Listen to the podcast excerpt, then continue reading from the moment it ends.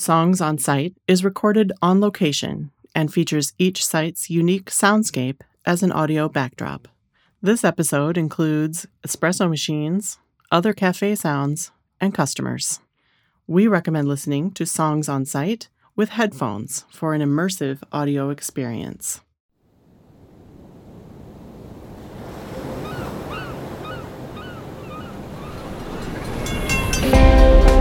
From Cocotazo Media and You Don't Know Jersey. This is Songs on Site,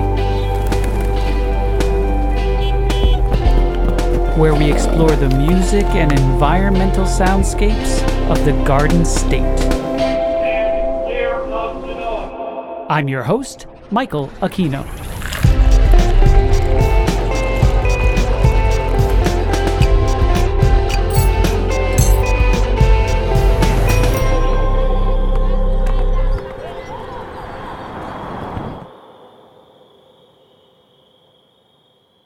Hey there, it's Michael Aquino, the host of Songs on Site. This is the first of two episodes featuring Dylan Schroth, aka Modern Crybaby. I met Dylan at an open mic presented by Art House Productions in Jersey City, and I remember hearing him perform and being drawn in by his warmth, honesty, and talent all of which you'll hear in the interview and his performances. These traits are infused within his songs and attract a loyal group of modern crybabies, both online and in real life. Modern Crybaby is the emo music brainchild of New Jersey singer songwriter and producer Dylan Schroth. With a heavy heart and a hopeful smile, Dylan sings about his experience with depression, anxiety, growth, and recovery. Hoping to inspire others on a similar path, Dylan writes music for the modern millennial whose teenage angst grew into adult anxiety. Here's my interview with Dylan Schroth, Modern Crybaby.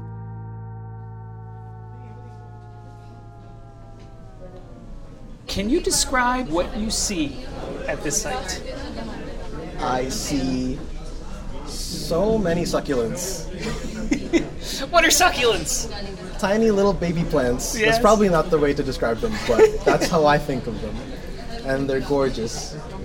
I see a lot of people enjoying their cafe drinks like me. I see three lovely people looking at me waiting for interesting answers.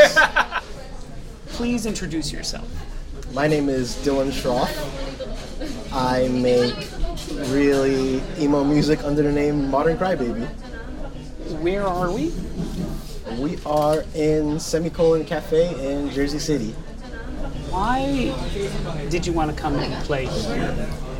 So, my music is a lot about mental health and recovery and growth. I was depressed for a long time, and a big part of my recovery from that was actually meeting supportive people who believe in you and actually want the best for you and enjoy your company. And a lot of those people I met here in this cafe where we used to have our board game nights. And they kind of became my chosen family. I totally get the comfort and the enjoyment of playing board games. Can you tell me what board games did you play when you were here? We played a lot of Werewolf, Ah. Mysterium. Mm. I don't know if this is something to brag about, but I'm amazingly good at Secret Hitler. we played so much, but all that comes to mind are the Deception board games. Now no one's gonna trust me. It's just a game. it's just a game. It's totally, totally. Where in New Jersey have you lived? I was born and raised here in Jersey City, so I've been here all of my life. I have spent a lot of time in Central Jersey. If you subscribe to the philosophy of Central Jersey, I do. I have a lot of family in Piscataway, Edison, Somerset. I lived at Rutgers for a while with my now wife, back when we were in college. And then we came back here after. When did you start playing music? Music became part of my life probably when I was five. I was babysat by my grandma a lot, and she was an amazing piano player. And she taught me how to sing Do Re Mi really early on. and she, she was really encouraging, just like singing along songs and whatever I would learn in Catholic school and bring home. She'd be like, "Let's sing it together." So it wasn't really performing, but still, like singing in the car with family was a really big part of my life since childhood. Music as a career didn't come till I was 13. Which is super young to be thinking of music as a career. Yeah, I was 13. I'd taken guitar lessons, but I had zero interest in it until I heard Ocean Avenue by Yellowcard on the radio. And my 13 year old brain, I don't know what it was, my brain was just like, I need to do that. Whatever that is, that's the thing I need to do, and I need to do it for the rest of my life. And when you were in high school, were you in any bands or was it just Dylan? It was just me mostly.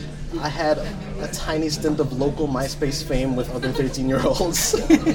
I went to high tech in North Bergen. I went there specifically because they had a music program. I think I was playing guitar every day for school. Wow. We had like a lot of after school programs and band, and there was a lot of opportunities to showcase your songwriting. It was a good experience. My good friend from high school taught at high tech, Alex Perez. Really? Yeah, yeah. We went to school together. What a coincidence. I'm assuming you were there when he was there teaching Yeah. theater. Yeah, he taught me how to enunciate my words properly once or twice. That sounds like Alex. Small world. It is a small world. And I remember when I was a kid in elementary school, being bused at high tech high school for like elective classes. Yeah, Hudson Hudson County. County. All right, can you describe your music in three words to someone who has never heard it before? I've been asked that before, and I struggle between giving the answer that would actually help them and the answer that I like. Give us both. All right. I'll start with the answer I like. In three words, I would describe my music as. I just like having a fun vocabulary. Lugubrious, Ooh, salutary, ooh. and emo. Could you define those first two for us? Yes, lugubrious is uh, sad and gloomy, generally, but in a pensive way. You haven't given up yet, but you're really close. Okay. Salutary is uh, that which promotes good health. Okay. Everyone has their own definition of emo, Emo. What's your definition of emo? Being honest about your emotions, being willing to be reflective. I mean, all music is emotional, right? I think when you're emo, you're just a little quicker to get to the stuff that everyone's scared to talk about. And I'm definitely uh, too nervous to do small talk, too ready to talk about my inner trauma kind of guy. That's the fun definition I give. But essentially, it's just sad, hopeful, and emo. Tell me how you came up with your new stage name, Modern Crybaby.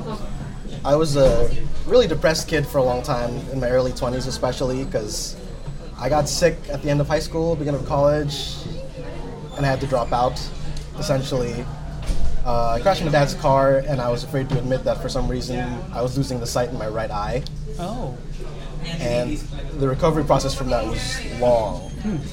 And you're just kind of at home waiting to be better. But of course, I'm now missing college, and this is when I'm supposed to be finding my way as an adult. Instead, I'm watching all my friends start finding who they are and finding their futures, and I'm just in purgatory. And long after I'd healed physically, mentally I still felt really broken. And it took me a long time to actually be willing to talk about how I felt. I just found myself crying a lot. The more I was honest with myself about what I was going through, like any semi emotional TV show or movie or music that would come up, I would just be tearing, like, it's so beautiful, it's so good. Until one day I realized, like, why do I have to feel bad about how much I cry? It makes me more honest you know it's given me better relationships with the people who are willing to listen and i started just connecting with more people who've gone through similar things and understood what this general millennial malaise that we have of feeling like there's a life you're supposed to be having based on what your parents went through or what society tells you about going to college and making a living and yet the cards are kind of stacked against you in terms of the cost of a house or graduating with $100,000 in debt. but you just come out of it feeling like it's your fault that you didn't catch up and you didn't make it through. As soon as you process those feelings, you start to actually realize what kind of life you want and what actually matters to you. I think the modern crybabies are people who are willing to do the work. The modern crybabies are people who are willing to unpack their trauma and grow together and cry sometimes, knowing that you're being honest with yourself, and that's that can be your superpower if you let it be. Being able to help each other through our trauma and define what we actually think is a good life for us and what we want. I'm not a millennial. I am a young Gen Xer wanting to find who you are with the other generation telling you you have to do this. Totally, totally understand that. I am a modern crybaby with you, Dylan. When I came up with Modern Crybaby, I was like, oh, what if my music didn't have to be about me or for me? What if, if it could be for other people who are going through something similar? I, I hear it in your music. I hear it in the lyrics. I hear it in the chords you choose and the compositions you make. That I think that's there, and I think it really does connect, like what you're saying, to people that are going through similar things. That's I a hope thing. so. Appreciate it. Yeah, absolutely.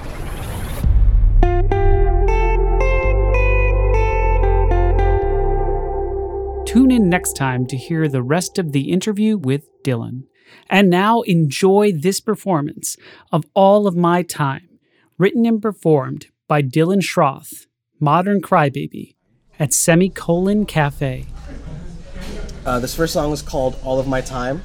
It's about a time towards the beginning of my recovery process from depression when I realized I could go out there and do something that matters in the world. I'm just not. I'm just at home watching Netflix and consuming TED Talks or whatever inspirational stuff you see on YouTube to pump myself up, but not actually going out and living.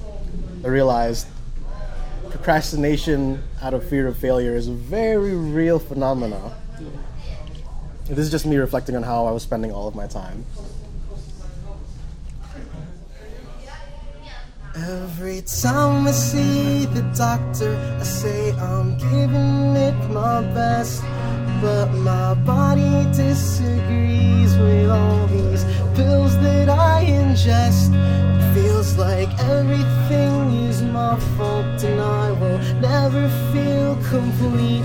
Cause I'm not worthy of the love my old friends never had for me. And I spend so much time complaining about how hard it is to change But I am worried that the truth is I will never have the strength. It's too late. It's too late for me.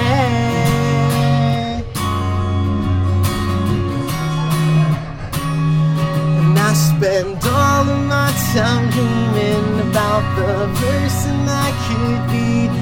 I just got my shit together to let my sleep be so icy that all my plots could become gardens. If I let nature run its course, and if I learn to love completely, I'd be this overwhelming force.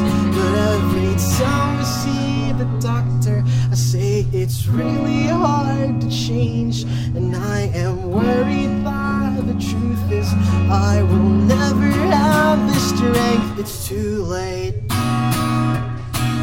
It's too late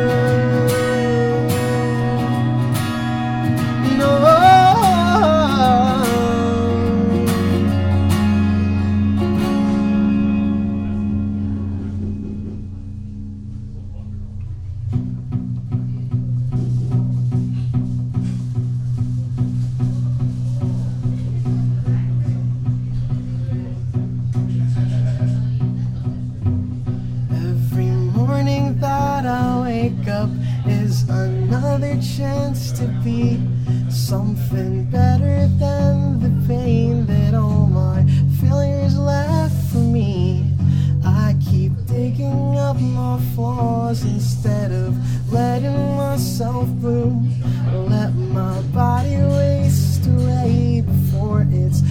placed inside its tomb. And every time I see the doctor, she says these changes need to start. But I am worried that the truth is there is nothing left but pain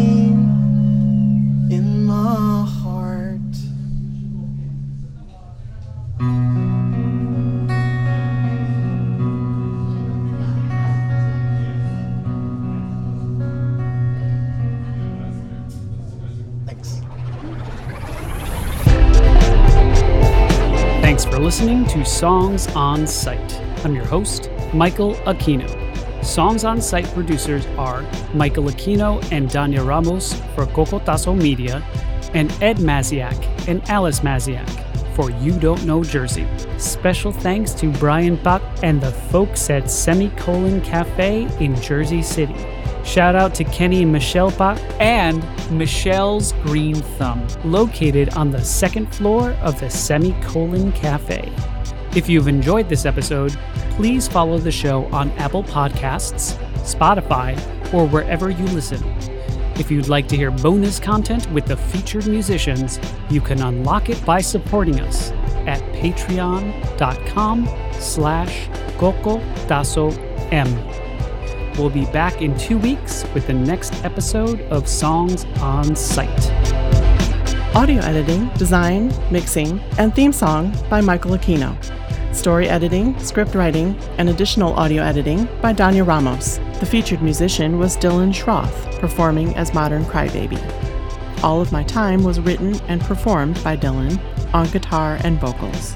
Learn more about Modern Crybaby at moderncrybaby.com. You can find a link to his website and our website in the show notes. This episode was recorded at Semicolon Cafe in Jersey City and was produced in Essex County, New Jersey. Both locations are situated on the traditional territory of the Leni Lenape people. As always, thanks for listening.